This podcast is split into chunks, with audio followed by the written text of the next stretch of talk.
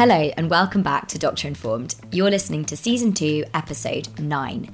This is a podcast brought to you by the BMJ and sponsored by Medical Protection. Doctor Informed is primarily for those doctors working in hospitals, taking you beyond medical knowledge and talking about all those things that you need to be a good doctor but which don't involve medicine.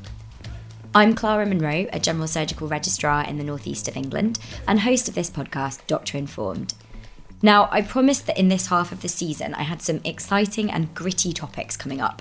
And the first in that lineup is today's episode exploring addiction in doctors and healthcare professionals.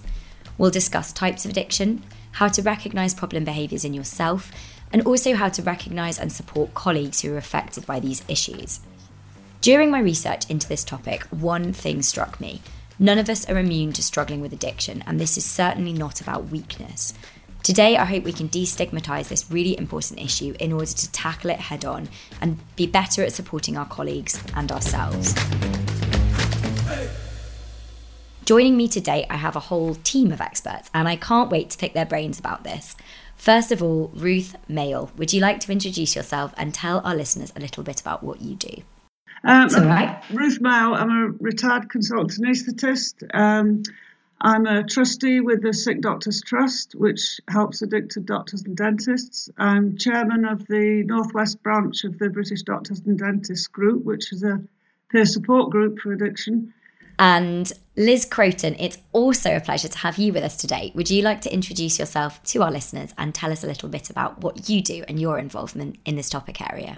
Hi, hi, yes. So my name's Liz Croton. I'm a, GP by background. Um, I've known Ruth for, for many years and uh, I am also a trustee of the Sick Doctors Trust, which I'm sure we'll, we'll talk about later. It's a charity, um, fantastic charity. Um, and I work for Practitioner Health as a clinician as well and have done for the last three years, as well as some frontline GP work as well, just, just to kind of keep me busy, as it were. Thank you so much, Liz. And Zaid Al Najjar, could you tell us about yourself? Hi everyone, um, I'm Zaid Al Najjar. Um, I'm also a GP um, uh, and I live in London. I'm uh, one of the medical directors at NHS Practitioner Health, uh, which is a free and confidential service uh, for healthcare professionals with mental health and addiction issues. Thank you so much, Zaid. Um, I really want to come back to talking about the organisations you're all involved with um, and how they help doctors and healthcare professionals, because obviously this work is really important. Um, but I wanted to start from the very beginning to really understand this topic. Um, addiction obviously felt like a huge important topic to cover. And when I spoke to my colleagues, I did a quick straw poll about this. There were lots of really important questions, um, and many people I spoke to reflected on the stigma that still remains around this area. One person I talked to um, described becoming addicted, and I should reference that this was a little bit of a tongue in cheek um, uh, comment to a game on their mobile called Candy Crush Saga when they were a foundation doctor, um, which got them through uh, a really difficult time um, or a really difficult job. Um, and we sort of chuckled about this, but obviously, uh, reflecting on this, it kind of got me thinking: when do these coping behaviours, um, as as doctors or indeed any healthcare professional, become addictions? Because we all develop coping strategies, but are there qualities of a thing or a substance that are required to pre exist for it to become an addiction? Zaid, I'd like to start with you. Can you provide a few definitions or diagnostic criteria that helps us understand what addiction is, or more importantly, what it isn't? Um, so I think that we all have uh, coping mechanisms um, which help us well, cope with every life, everyday life stresses, difficulties, challenges that we all encounter. Um, but I think, in terms of addiction and unhealthy coping mechanism, mechanisms, it's when those when those mechanisms lead to difficulties and probably ill health, potential for ill health um, with us. So, for example, I think almost anything probably could become addictive, and there are but there are some things which uh, inevitably are are more addictive by by nature: nicotine, alcohol, um, drugs, and so gambling, um, internet, uh, porn, all sorts of things. And then there are other there are other things that people use as more healthy coping me- mechanisms. For example, um, I don't know, going for long walks, exercise, uh, socializing, um, and I think it just depends on on what what the outcome of of those mechanisms are. So I think people people can, for example, exercise is a very very common one, particularly with with our patient cohort. Lots of people like to exercise. It helps them de-stress, uh, increases their their levels of energy um, and serotonin. Um, evidence shows, but some people become addicted to it um, um, as well. So I've certainly seen that. So I think it just depends on the the uh, well what it is that you are using to cope and the um, effect that that might have on you in the longer term, um, and whether you are able to stop with that difficulty. And I think that's key. Ruth, I'm interested from a personal experience point of view, um, as somebody who is recovering from addiction. Were there preconceived ideas you had about what addiction was, and, and has that changed through your your journey? Uh, yes, to both of those.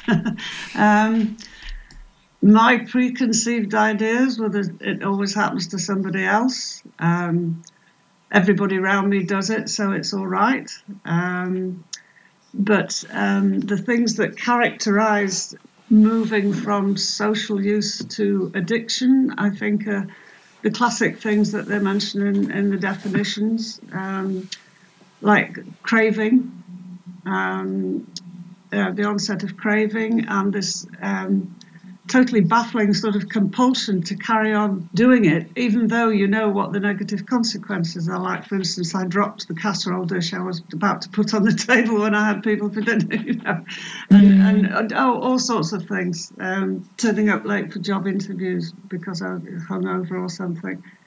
Um, and broken promises, loss of family life, and things. Um, and then, I mean, as people who are prescribed opiates for um, uh, nor- normal people, in inverted commas, for pain relief, say, they will exhibit tolerance, um, you know, and not getting the same effect from the given dose. Um, so that's not specific to addiction, but that, that does happen as well. Um, and I think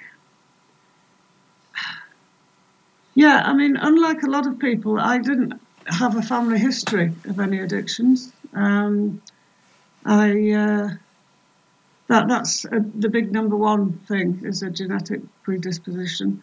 Um, personality traits and, and things. I've always tended to be a glass half empty sort of person, you know, not a bit negative. Um, access played a bit of a part in some of the drugs I used as, as being an anaesthetist. Um, and then often there's some sort of event that precipitates the whole thing starting to spiral out of control. I'm not sure what that was, but um, I was in what's called denial for a long time and I really couldn't see the harm that I was doing. So, um, so yeah, and I think a lot of doctors are in denial and justify it, you know, by COVID for instance, although that was entirely justifiable.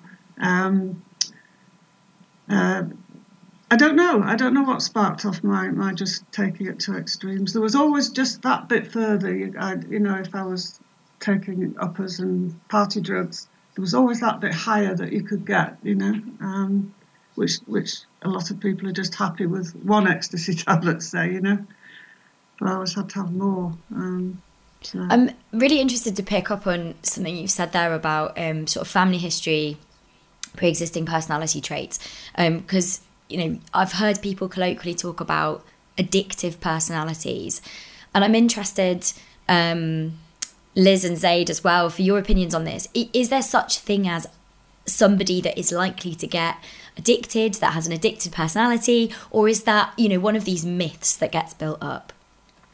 Oh, I, have certainly heard that term. I, don't like it myself personally. Mm. I don't like the language around it because it kind of attaches addiction to identity, sort of saying, "Well, mm. that's just kind of how I am," and and that's um that's something that kind of keeps people stuck. I think if they they believe that.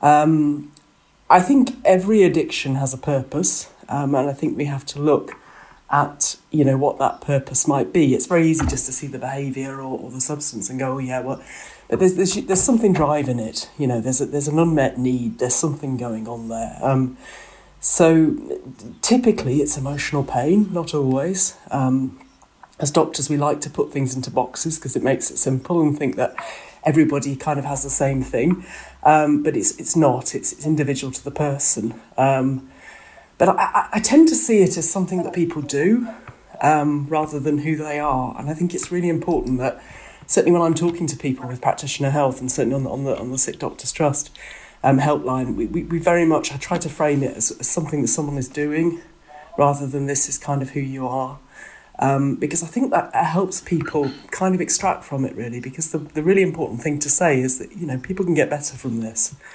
um, and and that's there's a lot of hope. Actually, it's really important that people know that. Yeah, that's a fantastic reflection. Thank you for that, Liz. Um, the other thing that um, Ruth had said that I, I, kind of picked up on there was that that belief that it happens to someone else. Um, and you know, you talk about professional identity as a doctor. You know, I think it'd be very easily to think, well, you know, that's what patients do, and I'm a doctor, so I don't do that.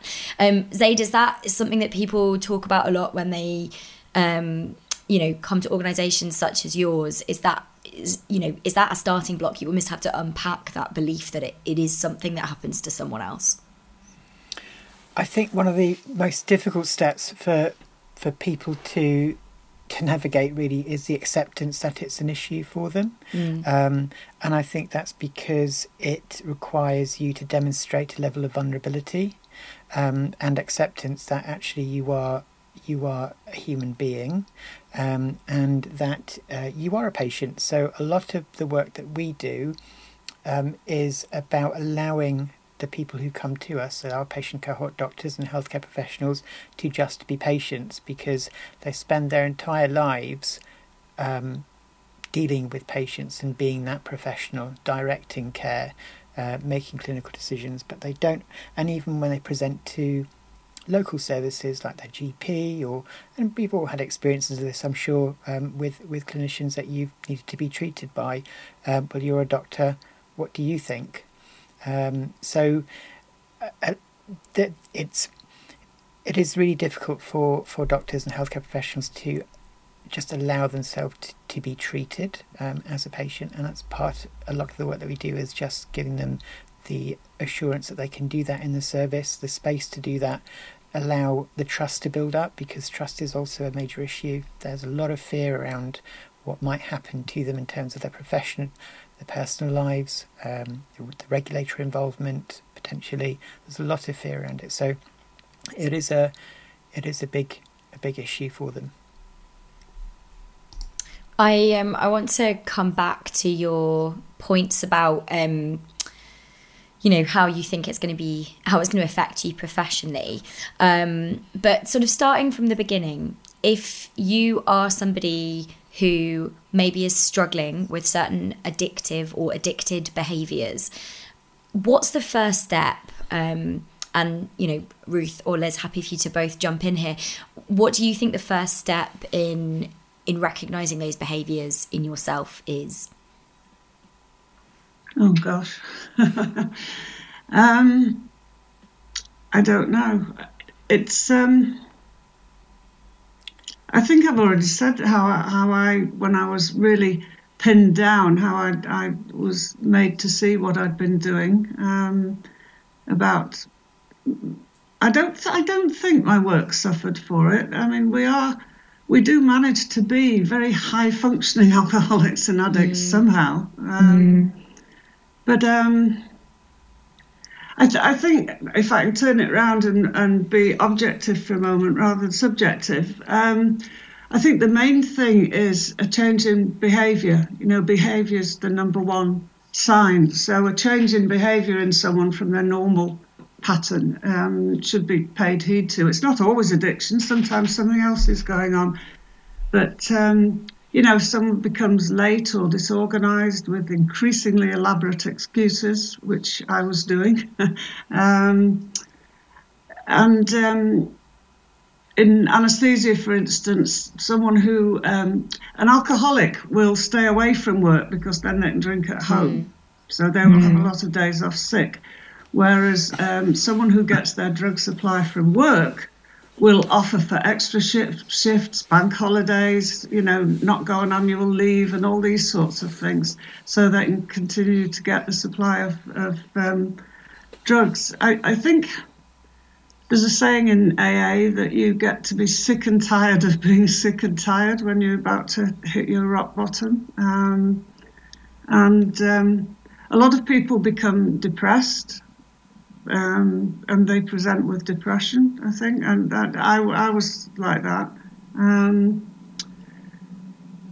sneaking drinks, sneaking extra lines of coke when no one was looking, you know, um, sort of using extra in, in private. Um, and it gets to the stage, oh, friends stopped asking me out or to join them for dinner parties and stuff. Um, and, and things, when the, the, drugs weren't working any longer.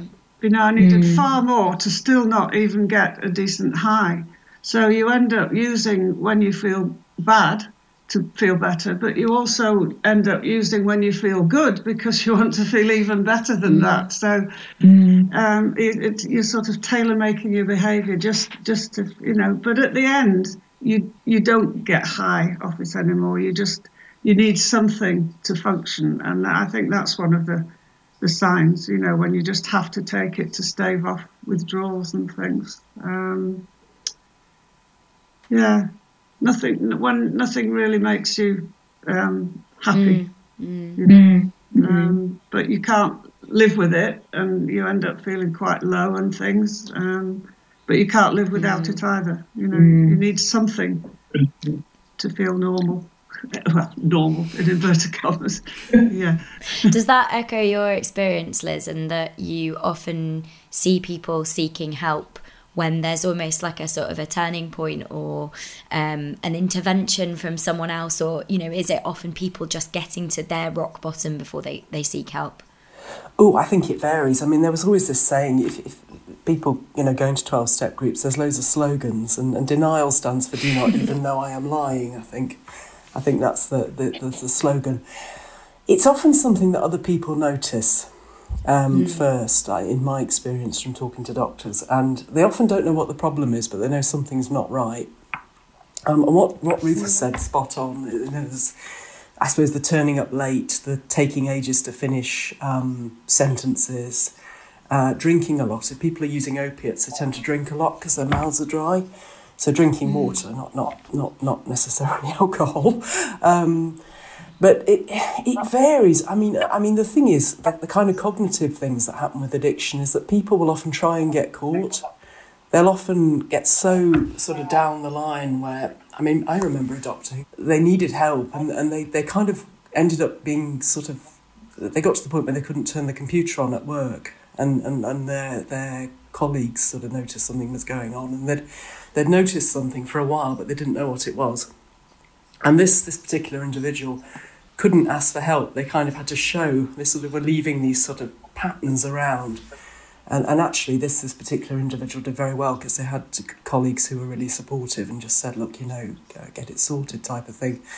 Um, but yeah, I mean, often people will know something's not right. Um, sometimes, I mean, sometimes sadly, and this is this is what we, we don't like to see happen, but it happens, is that people will um, be pulled up on a drink driving charge. They will uh, be caught with drugs by the police, and that's usually the GMC are automatically informed then. So, so ideally, we, we would want people to seek help before that happens because then, you know, I'm sure, Zaid you'll talk about the memorandum later with the GMC that, that PH have, but, um, you know, and everyone's rock bottom is different.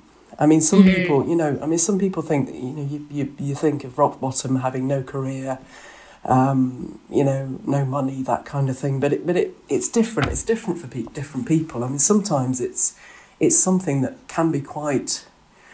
Um, other people might not think is a rock bottom, and mm. and it is. I mean, I thought what, what Ruth said about not wanting to live with it, but not wanting to live without it is absolutely key. There's this sort of stuckness that people get where they're stuck and they think, I don't know where to go. And then that, that, that can be um, you, you know, when people seek help. So it's quite individual, but there are patterns. When I was um, researching this topic, I was looking for some statistics which were quite difficult to find, and I suspect it's a very underreported area. Um, you know, across all healthcare professionals. Um, but Zaid, I was interested. Do you, you know, in your experience, find that um, doctors particularly acknowledge this or present, you know, to use a medical term, later than than the general public, um, or do they pick it up a lot sooner and do something about it? Again, I think it varies greatly. Um, there's no sort of one size fits all uh, answer to that because we have had cases like Liz has talked about where it's only come to light following a drink driving offence. And then there are others who um, will present fairly early, actually saying, actually, I recognise that that this might be an issue or might be becoming an issue, and I want to seek help about it proactively and that's always a preference. You know, we would much rather that than than um, it be rock bottom or some sort of crisis. But sometimes the nature of the illness is actually sometimes a crisis is needed for people to to actually seek help, and that can be that can be therapeutic in it in itself, um, and it can be life changing. So um, there sometimes can, can be a lot of good to come out of come out of that. But in answer to your question, it does vary. We mm. have we have people present from very early on before things become a real embedded problem to right at the other end of the scale where where um, you know lives and careers are at, are, are at risk. I did um, one of the few statistics I did find that I was really surprised about was I suppose I thought that um, potentially rates of addiction would be higher in healthcare professionals as a whole. Um, and I was quite surprised to find that they mirrored, well, on the, on the positive evidence we do have, they mirrored that of the general population, but that actually the recovery um, in those working in healthcare was was much higher, or you know, very reassuring in that I think they.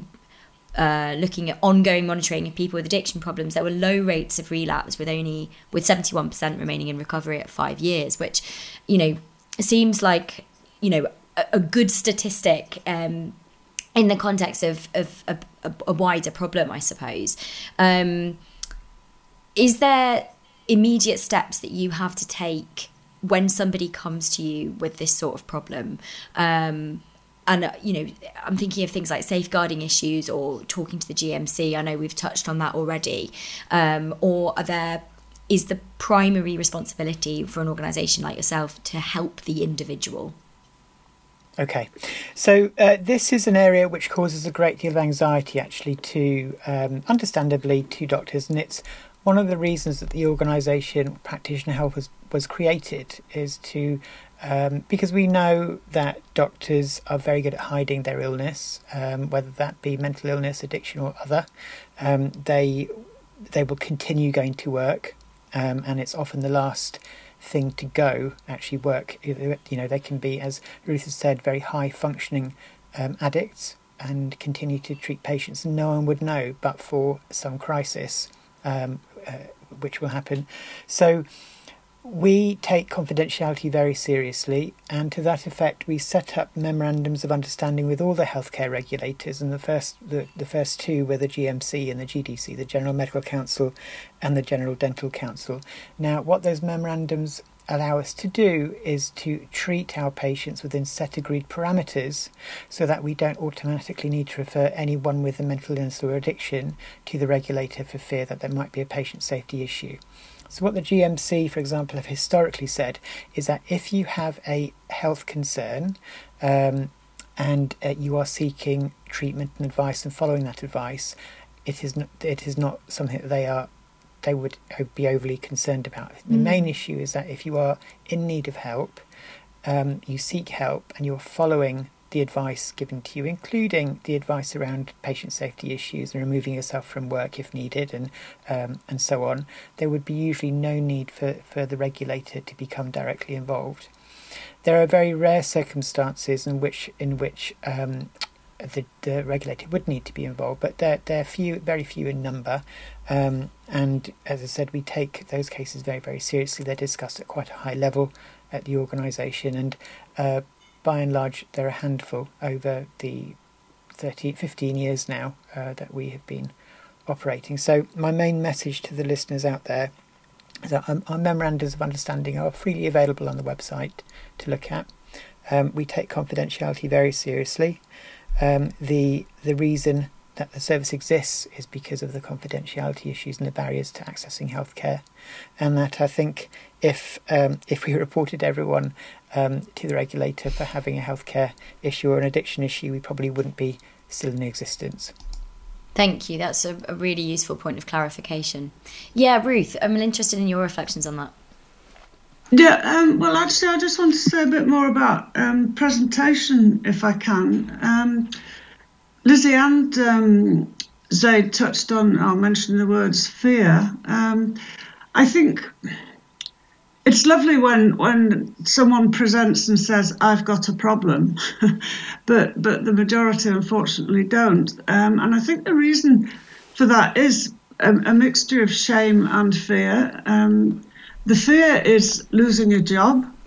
Um, you know, and if your job's at risk, often by the time you hit the rock bottom or you're summoned to the clinical director's um, office at work, you know, the, the glue that's holding you together still when everything else has fallen apart, the glue that holds you together is, a, is being a doctor. Mm. And if that's mm. threatened, you know, um, I think that's one reason why when someone's gone home after an intervention, you should be very careful. There's a big suicide risk then. Um, and it's a big fear of the unknown, really. Like, what the hell's going to happen to me now? You know. Um, but the shame as well. A lot of people um, do express shame. You know, I'm a doctor. I should I should know better than this. You know, people don't expect doctors to end up like this. You know, um, and and until you meet people in peer support groups when you once you're in recovery, you know there's, there's a lot of shame that that you're um, you're the only doctor that's ever ended up like this. You know, and and it, it's addiction really at the end is a condition of isolation, and especially if you think you're the only doctor with it and you're full of shame. You know, you're not going to be predisposed to talking to people and, and, and getting help. I think it's important, you know, that, that it, it's a condition of isolation, and one of the treatments is people. Mm. um, you know, in, in, support groups, AA, Narcotics Anonymous, and everything else.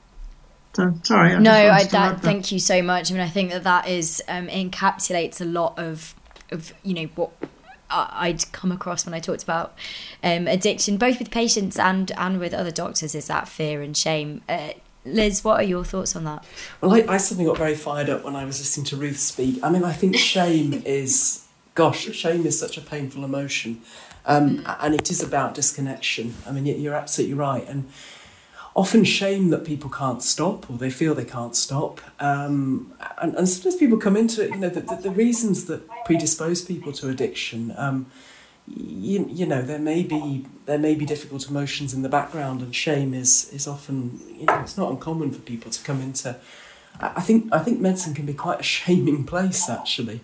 Yeah, um, you know and, and there's been a few there's been quite a lot of discussions about this um, recently. So shame is nearly always floating around and and shame is one of these emotions which um, makes kind of people want to retreat. Um, and it can get attached to people's identity and so they can feel like they're a bad person they're a terrible person. So and and, and that's the thing people think um, that they are the only person. And and a big plug for the BDDG as well which Ruth has been involved with for, for ages.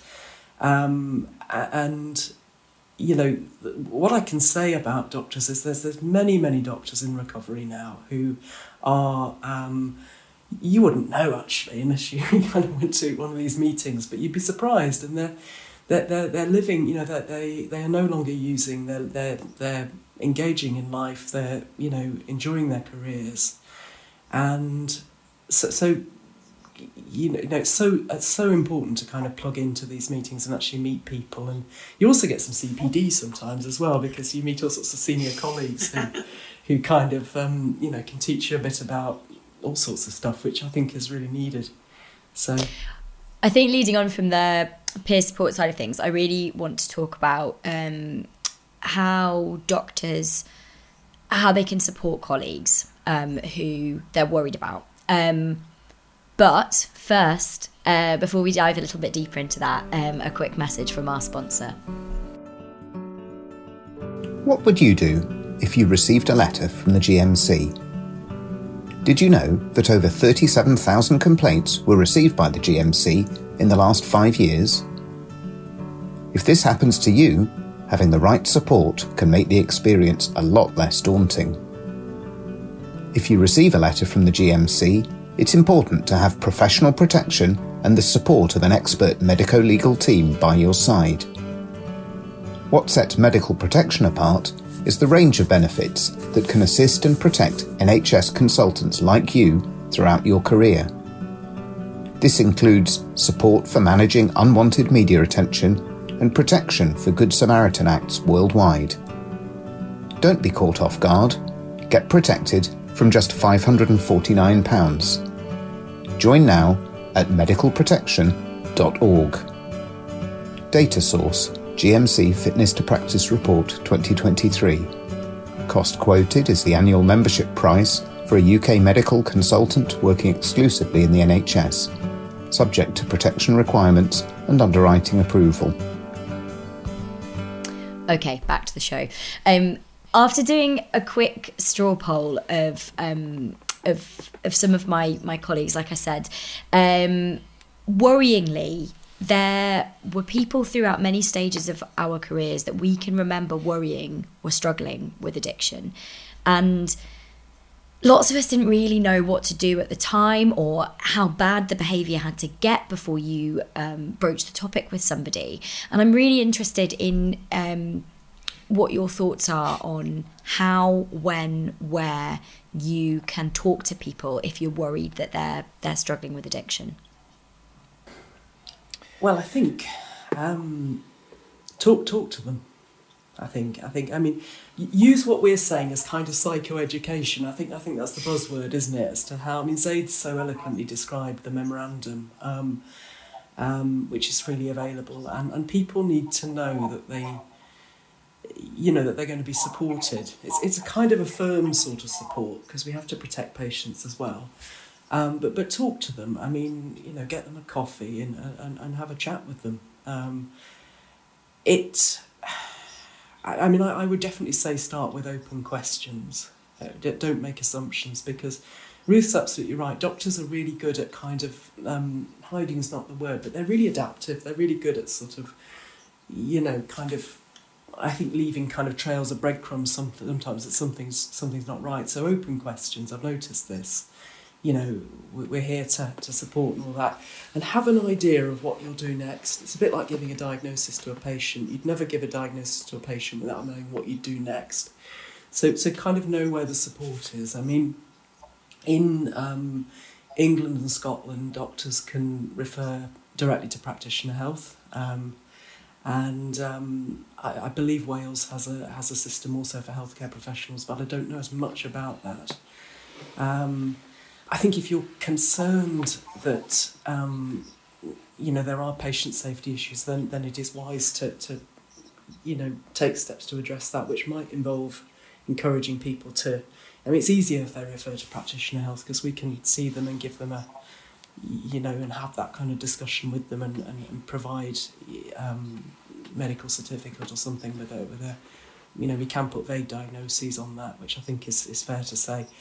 Um, so it's easier if, if, if people do that. Um, but what they need to know is that they need to feel that people care. Um, I had a, a really interesting story the other day where somebody had a, an addiction problem and the boss came round to their house and uh, they came round and they said what's going on and, and, and, the individual told them and they said well we need you back as a doctor you're a good doctor um, but you, you need to sort this out and we'll support you and um, that was that was really important. Actually, they needed to hear that. That's so powerful. Yeah, yeah, yeah. Because you because you think that you think that people are going to go right, get out, you know, don't darken my doors again, type of thing. But people, you know, that there are, you know, that that was kind of a model, really. And and this this boss, this individual who was the boss of a friend of mine, you know, make no mistake, they, they had to, you know, they wouldn't have allowed them to go back to work and, and, and see patients, but they were still, you know, we're, we're with you on this, we'll help you out. I had another colleague who was taken out for a curry, I think, by by colleagues, you know, and just said we, you know, we, we care, you know. So it was it was just really, you know, it was nice. Mm. Yeah, approaching it with empathy rather than an accusation. I've I've been on both sides of the table with this one. Mm. Um, mm. But I think when, when I've been speaking to someone who's who's um, hitting the deck, um, I use these little phrases you can use like, look, you know, this is a bit of a difficult conversation, but it's been brought to my notice that, you know, um, I think the most one of the most important things is not to be judgmental. Mm. Mm. You know, you get an awful lot more out of someone if if you, you don't appear judgmental, you know. And as Liz said, try include them in the conversation um, by um, just saying, "Do you know why why I've called to see you?" or um, "Is there anything you'd like to say?" Um, and then at, at the end, I think it's quite important to say, um, "What do you understand?" You know, we've we've decided or or we've said during this conversation because if someone's really, you know, if their brain's in bits um, plus the adrenaline of mm. being in front of the medical director or something. There's quite a lot that you don't remember at these interventions. So I think it's important to make sure that they have heard the important bits.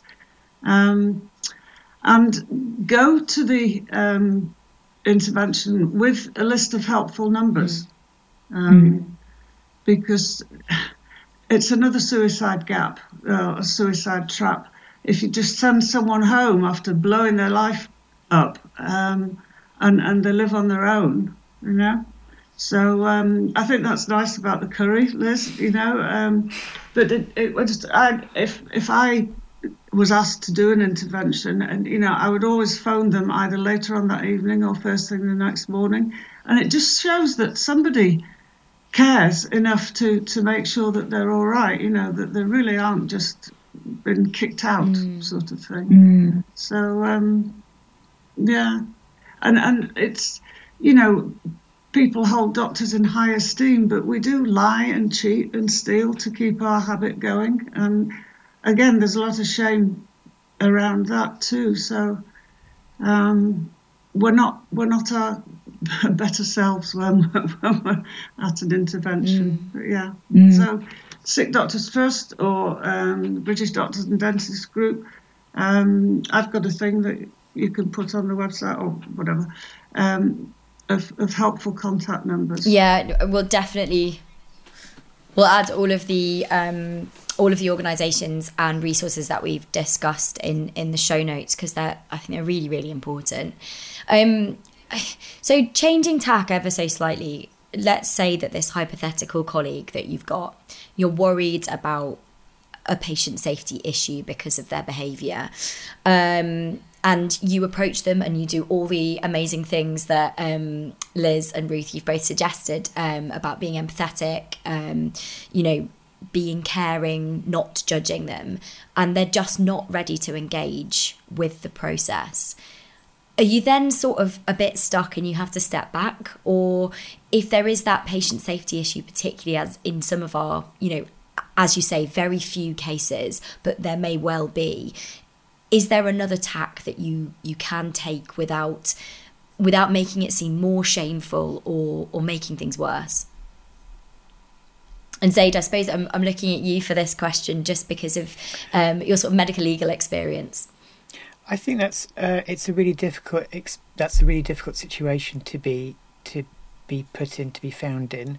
So, and this goes not just for um, this isn't just about addiction. This is about any sort of um, illness, whether it be mental or physical or or or, or other.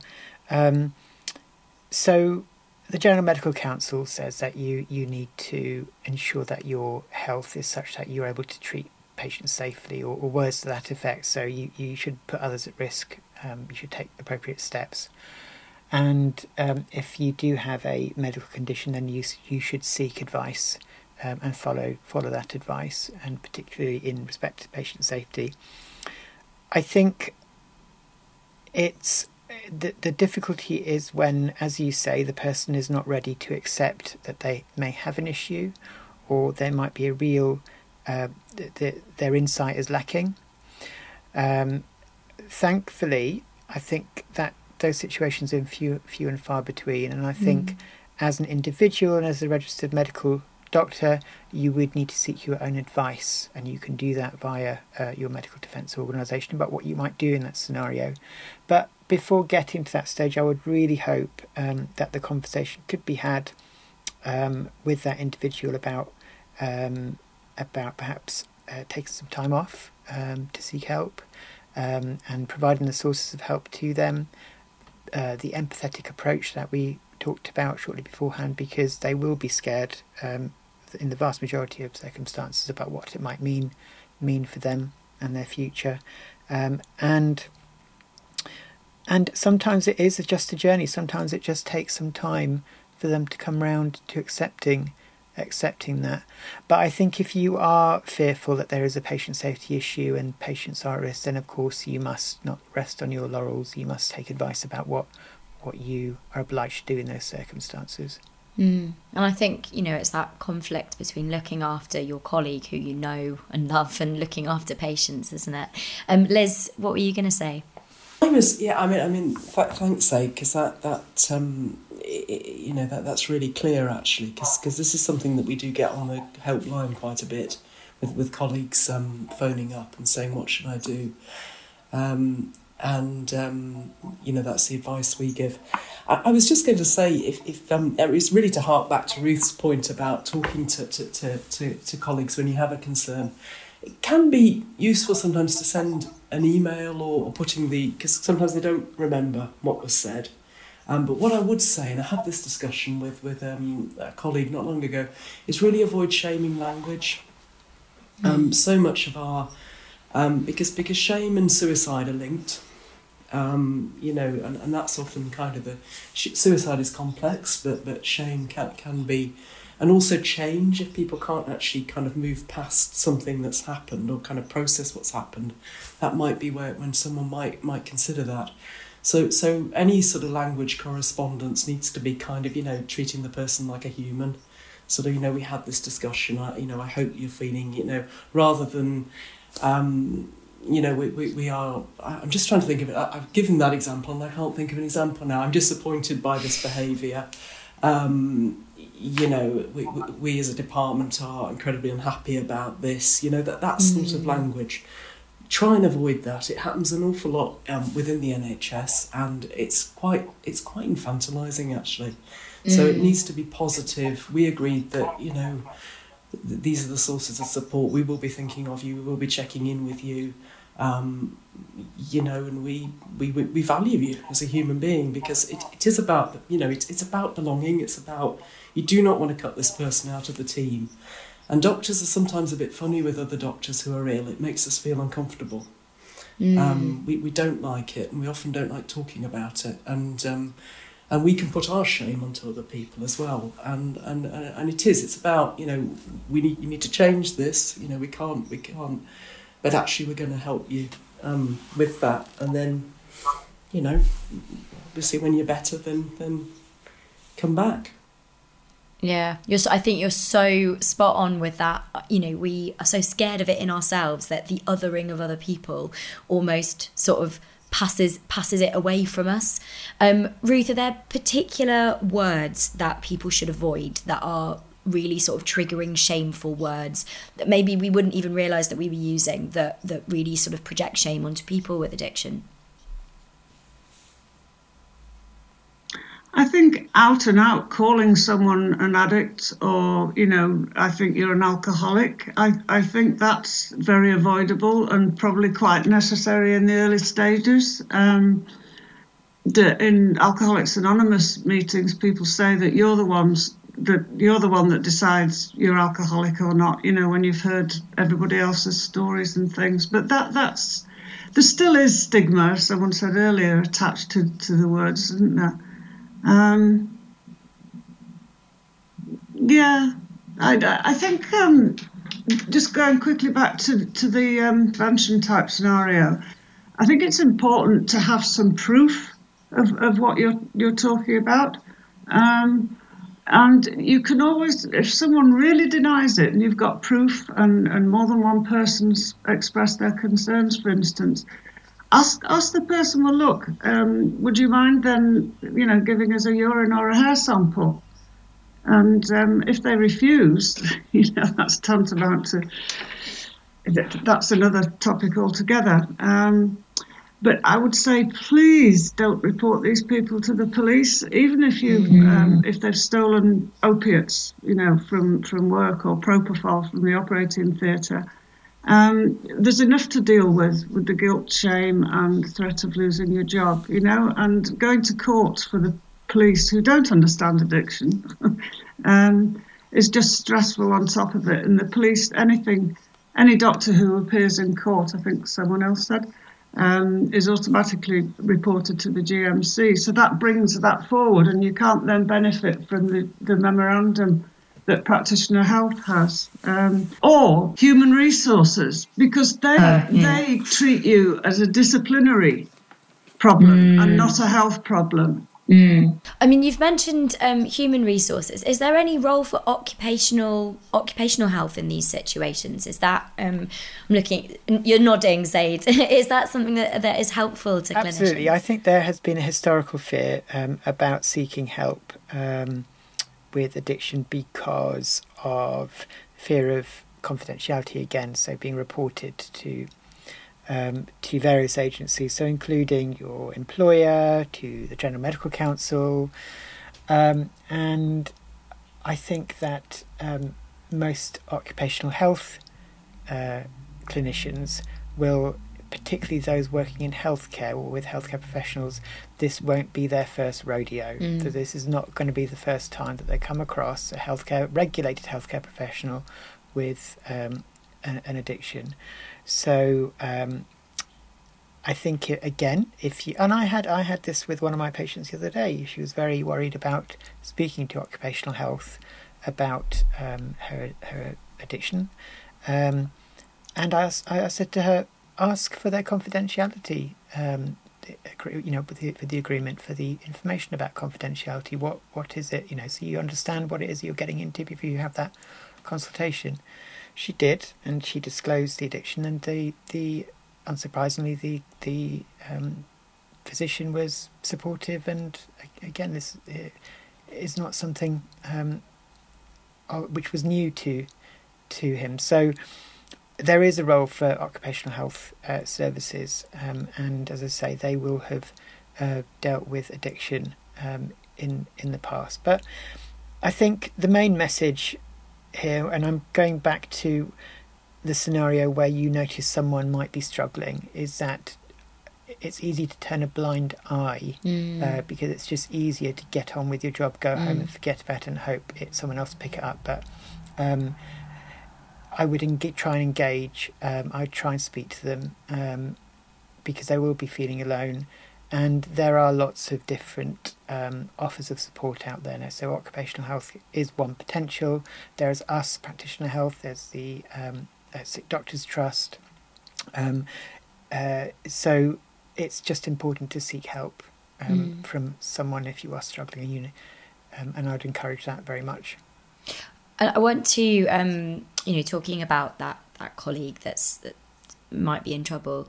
Um, going back to what you said, Ruth, about, you know, if there's a few of you, let's say you're all working in a team who have noticed behaviour, is that because I, I, suppose I was reticent about um, asking about this because I was thinking it might feel quite threatening if four or five people sort of you know are coming at you saying well we've all noticed this is there a way of of framing that. I don't know if you've got any thoughts on this, Liz.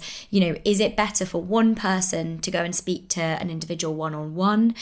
Is it better for a group of people? Would that feel more or less threatening? I mean, I suppose it's all quite situational dependent, but um, I don't know if you've got any particular thoughts on that. Well, my, my gut feeling is it's probably easier one on one, but it mm. needs to be someone who has appropriate authority I mm. think you know the the buck probably has to stop with them, and they can make decisions because, um, and they need to know what to do next. Um, and I think we have to. Um, I mean, I think what, what Ruth was saying. You, you know, you've got to kind of take sort of you know, facts, verifiable data to things rather than opinion. Um, I was talking to someone the other day about this, and with regards to feedback, you know, people sort of say things. There's got to be, you know, you have to you have to bring facts into it and sort of just kind of, you know, and and and bring it to them and say and, and, and see. It it's a bit I suppose it's probably a bit like breaking bad news actually. You don't kind of go in and you, you know how they what did they teach us how to do at medical school? That sort of was it chunk and check or something? Firing the warning shots. Something like that. Like, gosh I can't remember. It was so long ago.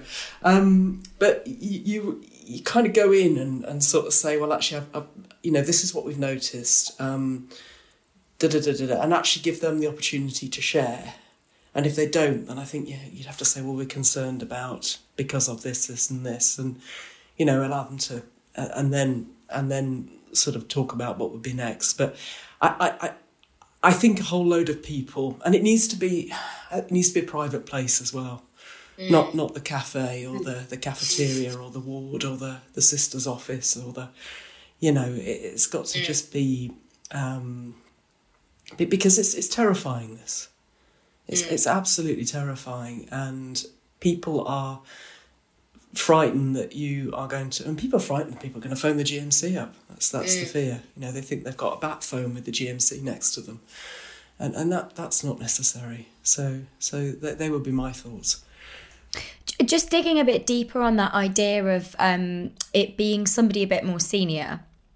Um, you know, when I was chatting through with some of my friends about this, um, actually, I think the time when it sort of was most relevant to us was actually you know going back a lot of years now um, but when we were foundation doctors and you know you're obviously you're a couple of years out of med school you're the most junior people on the team you're quite scared maybe a bit reticent to go to your head of department who you maybe don't have that closeness in relationship with because of you know difference in age difference difference in hierarchy um is there you know, is it still appropriate to have these conversations in, you know, at the same level, or should you involve somebody more senior?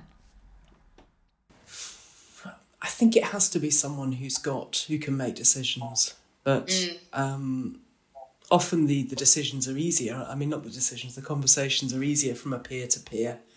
But my fear would be that you might be in an echo chamber.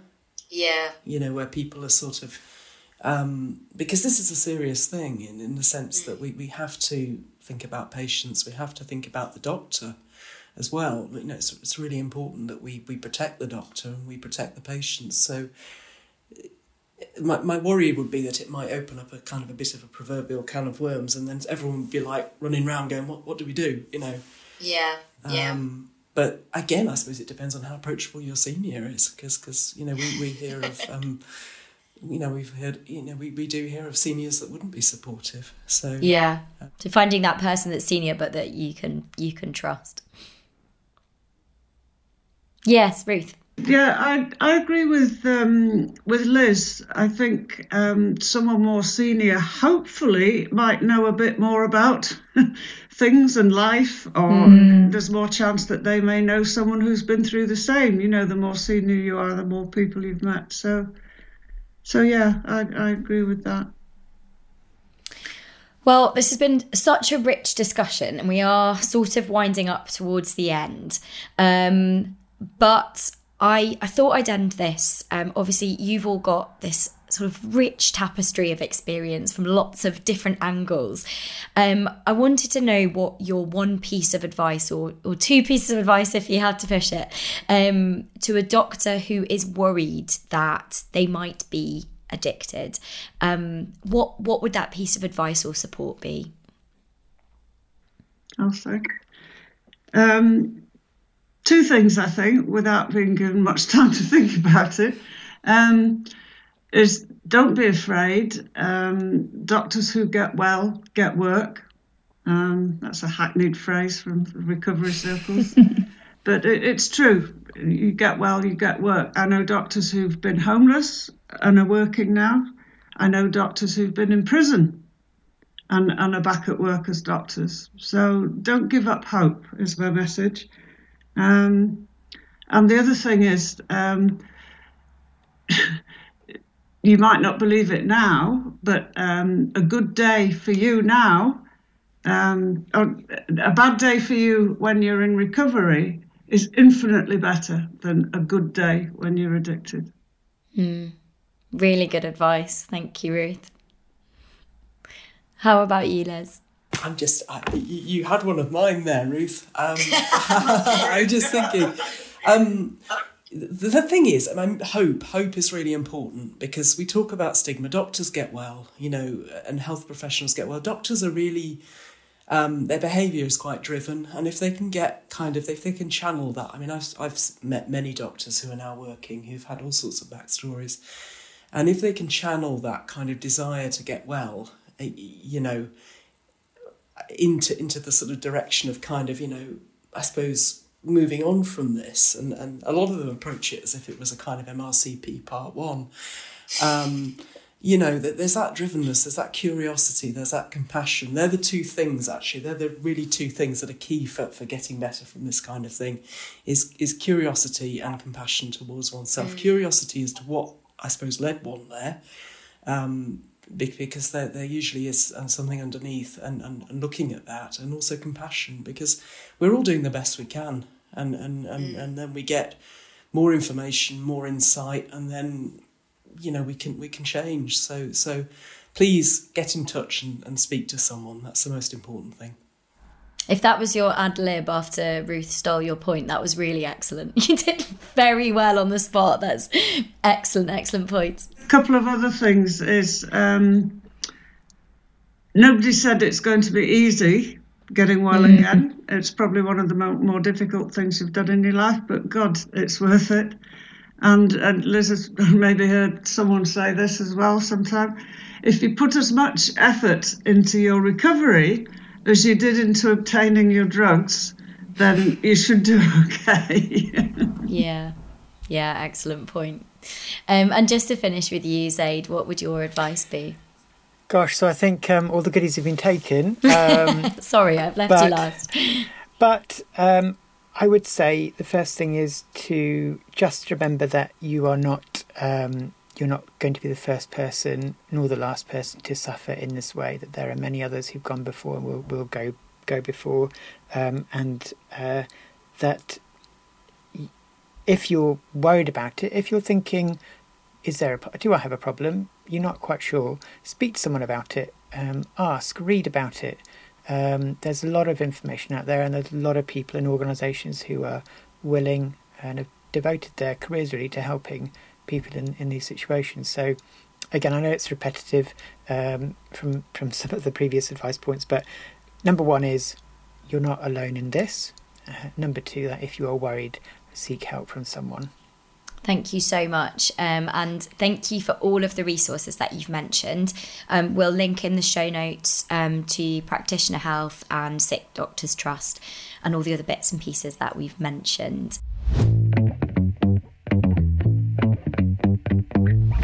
Um, thank you all so much for joining for this episode, and thank you for listening to Doctor Informed. Uh, sadly, that's all we have time for today. We're always keen to hear from our listeners for ideas of future discussions and reflections on the topics we've discussed today or in the past. Please get in touch. If you like our show, I'd love it if you could support us by leaving a review wherever you get your podcasts. Share it with the people you know and tell your friends about it because it really helps people find us. If you'd like to hear other episodes, please subscribe to Doctor Informed on Spotify, Apple Podcasts, or wherever you get your podcasts from, and you'll be notified of when our next episode is up. Until then, goodbye from us.